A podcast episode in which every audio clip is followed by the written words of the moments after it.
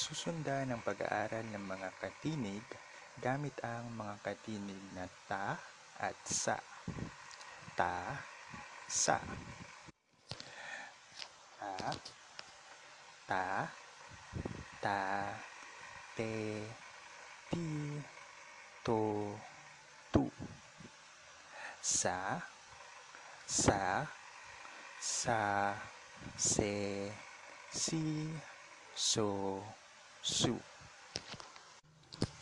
Mga halimbawang salita, tasa, tisa, susi, tuta, masaya, puso.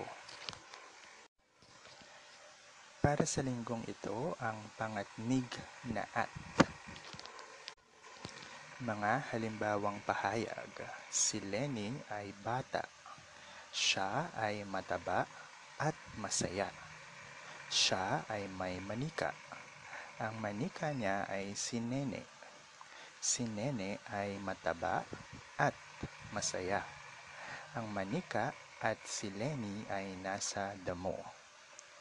Tayo na, Nene, ang sabi ni Len. Oo, ang sabi ni Nene. Hi, ako si Nineng at ako ay isang mag-aaral ng wika.